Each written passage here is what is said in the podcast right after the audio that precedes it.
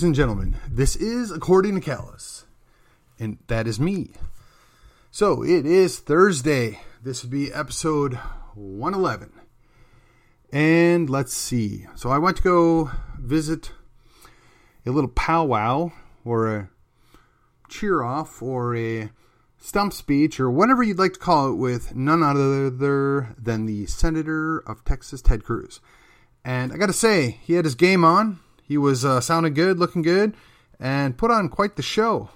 And even answered some questions that were posed to him. And he threw lots of red meat out there and was quite impressive. And, you know, he really, really dodged saying anything about the governor.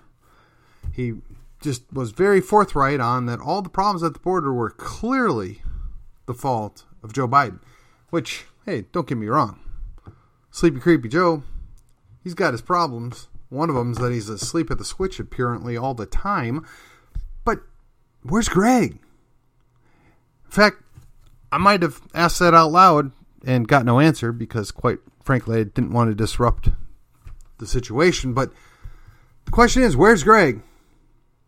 He is the governor of the great state of Texas, which is a sovereign state which has authority over its own borders, which could, oh, I don't know, in turn, the federal agents that are breaking federal law could provide um, backup on the border, could maybe interfere with the Catholic Charities buses that are bringing in illegals by the thousands.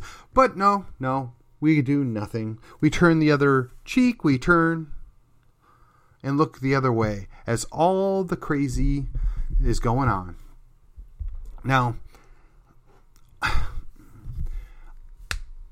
I honestly don't know that he gave an answer about Afghanistan that could really do Afghanistan justice. So, in the uh, two minutes that I'm going to give it tonight, this is worthy of its own episode, and that may very well come. It boils down to George Bush got us into it. Barack Obama did nothing to fix it. Donald Trump created a pathway out, and Joe Biden basically screwed that all up. So, if you want to blame somebody, you can blame all the presidents, but the reality is, is somebody's always pushing and pulling what it is they're doing. They're really not in control. So they make good figureheads to get blame and credit, but the reality is is they don't really have a whole lot to say about what's happening. I mean, just look at Amy Coney Barrett. Everybody seemed surprised and disappointed. But KrisAnne Hall pointed out what was going to happen.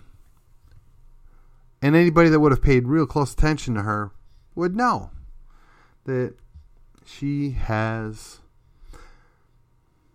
lacking certain attributes, one of them being the ability to just say no. But hey, we got what we got. At least one of the three seems pretty decent, and that's about the way that works, doesn't it? We get one out of three, which leaves us with three out of nine. So, again, what to do, what to do. So, I, you know, I'm really kind of flustered. I, I, I don't even know where to go with this. I'm just so disappointed with the complete, utter lack of cohesive plan for anything in our country right now. I, I mean, even Texas, sweet Texas, can't seem to figure out what it is we're going to do. I mean, are we arresting the the Democrats that fled, or are we just going to let them do whatever they want? Are we going to make them come and take part, or are we just going to waste more time? You know, would seem to me that you rule them out of order after a certain period of time and you carry on without them. They broke quorum. Vacate the seats. Come on, somebody do something. Come on, Greg. Where are you at? It's like car 54, where are you? And it's uh, Greg 54, where are you? And then, of course, there's Lieutenant Dan. The Costello to our Greg Abbott why? Why do we have to settle for this? I mean, I understand, at least in part, how we might end up with a Biden in the White House. But come on. really, on the worst day that we had Governor Goodhair, was he this weak? This passive? I mean, you can say what you want about Rick Perry, but I mean, he seemed to at least be a little bit more aggressive about protecting Texas, about standing for Texas. I mean, even the one tough grandma seemed to be more concerned about sticking up for Texas at times. What's happened? Are we that hard up for good leadership? Are we that hard up for citizen leaders? Are we that hard up for people that value Texas more than their next, hmm, I don't know, retirement plan? The problem is, is we're never going to find the solution if we re- rely on just one guy, just one lady to come in and rescue us on their white horse, or perhaps black stallion. You know, who am I to choose what kind of horse they're on? But the issue is, we're not going to be saved by one individual. I mean, even as good as we might think Ted Cruz is, if he were to magically become the governor of Texas, I'm not real faithful that it would be that much better. I'm not I'm not willing to stake my paycheck or my life on the fact that Ted Cruz could fix it. Or for that matter anybody. You know, we've got Don Huffines. I guess he's the best candidate that we could expect, right? But and that's not slight on Don. I mean, he's putting a lot into this. And I think he's fantastic. I mean, just looking at the people that he has supported in the past, that would be both the Pauls and any number of conservative stalwarts, plus his own track record, which was stellar by any measure in the Texas Senate. And he's got the time and the money to invest. He don't need this job, but he's doing it. Why? because he thinks Texas is worth it. Where are all these other cats out there that tell us how great Texas is and what, tell us what they think about Texas? They're doing nothing. They're at home. They're refusing to challenge the sitting governor. But Don Huffines doesn't have that problem. Don Huffines is taking that bull by the horns and going all over the state. Man, the man even went down to the border multiple times and went down to go see it for himself with no real protection or support. You know, it's not like Greg was there with the Rangers and the National Guard. It's just Don Huffines and maybe a few private security guys. Not like they're going to really stop the cartel if they decide to do something, but I mean, the guy is all over this. How can you not be inspired by this? How can you not be thrilled to death that we got a guy that's willing to put a pause on his profitable business to come run for governor. But even then, to depend solely on Don Huffines to fix the problems is a mistake. He is a very important tool. He's a very important part of the solution. But we got to do better. We got to give him support in the House. We got to give him support in the Senate. And we got to get a lieutenant governor that's not from New Jersey or Maryland or wherever he's from because he's clearly not Texan and even those of us who are reform Texans, right? Former Yankees, we can see how weak he is. You don't need a weak sister's lieutenant governor. Which, if you may recall, my episode 110 revealed who I think would be the ideal candidate to fill in and go after Lieutenant Dan. But that will probably get its own episode next week. We're going to try and keep this one short no more than 15 minutes. Why? Because we're all busy. We have things going on. And just the disarray of all the distractions that are going on.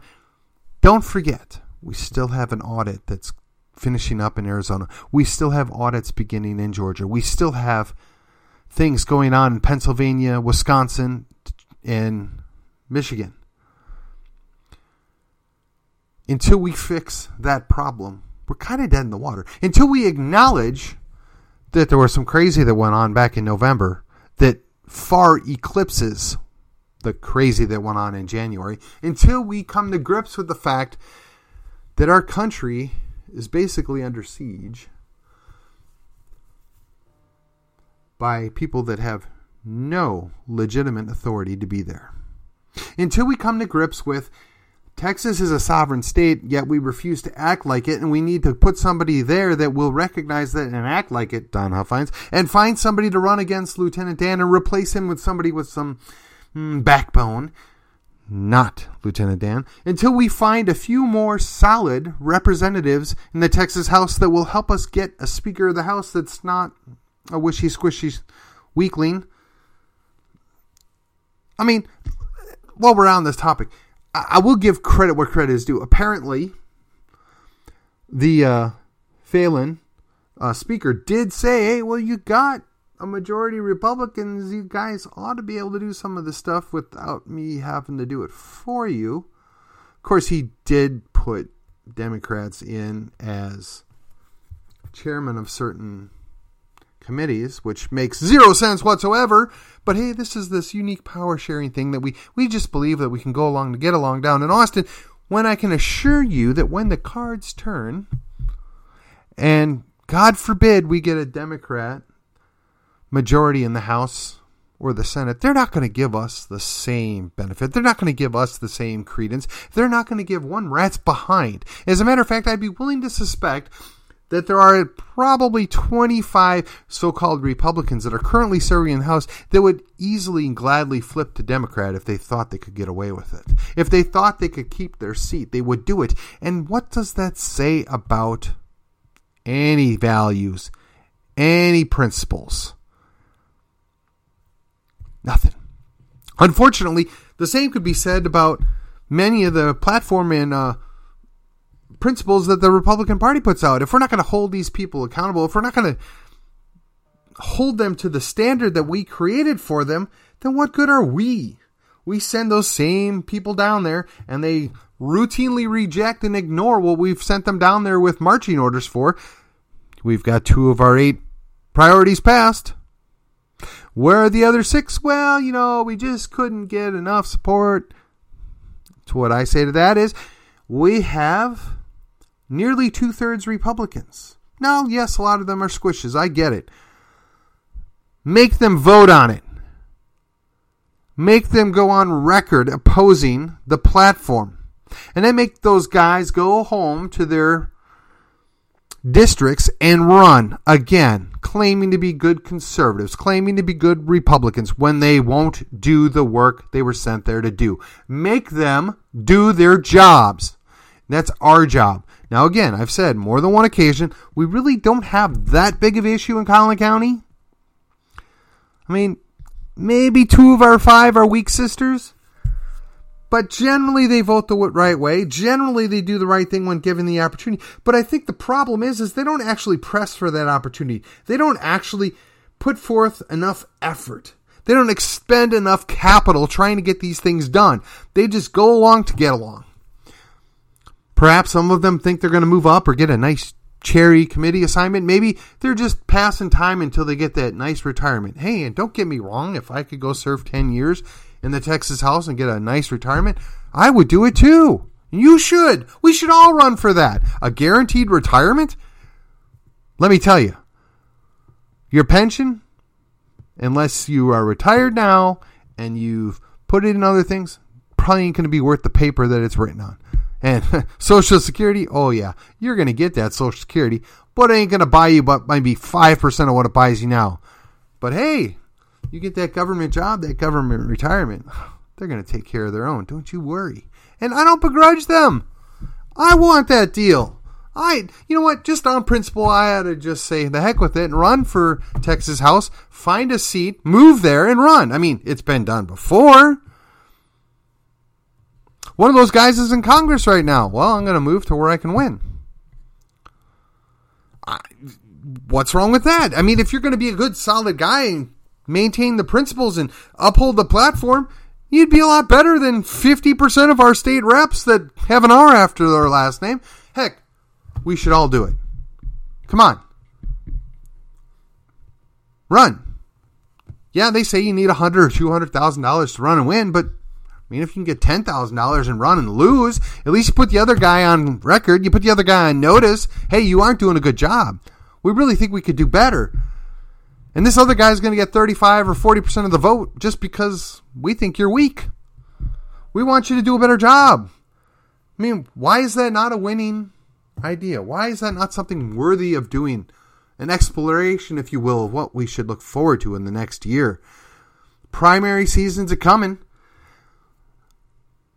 Don Huffines, even as governor, can't fix everything. As great as he might be, he can't fix it all. And even if we get my super secret person to run for lieutenant governor and get rid of Lieutenant Dan, he can't fix it all either. We have got to send reinforcements to the House. And that's you, the rest of Texas.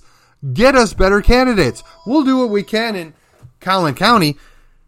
But really, you guys got to help us out. You got to get us somebody better. Those chumps that we got there that got ours after their name, they're not delivering. And yet we send them back again and again and again. I mean, I, I I'm curious. I've got about a minute left, and I'm just curious. Tell me why is Tom Craddick still there? They thought so little of him that they kicked him out as the Speaker of the House. They've been put three more speakers in after he left, and he just sits there like a bump on a log, coasting. He's already got his retirement. He's already passed whatever legislation he really wanted to pass. Why is he still there? And I don't care how good he is at holding up the principles and the platform. He needs to retire. That's the kind of stuff I'm talking about. Somebody's there forever and a day, and they're not actually performing the job that we sent them there to do. Send them packing. Let him come back home. Find some new blood. We got to do better than this. Texas deserves better. We all deserve to better. We need to lead by example, and that means we got to throw some of these guys out. We need to put in new blood. I would much willing, or much, I'd be much more willing to invest time and effort in somebody new. And even if they get there in two to four years, ah, man, they're just a disappointment. I would be better off with that than these guys that are here for 20 and 30 years and do nothing but just line their own pockets because that's the only reason they're still there. Call me out if you think I'm wrong, but I'm pretty sure if you do the investigation, you'll see I'm not. And that, my friends, is according to Callus for today. This is episode 111. I will see you on the other side.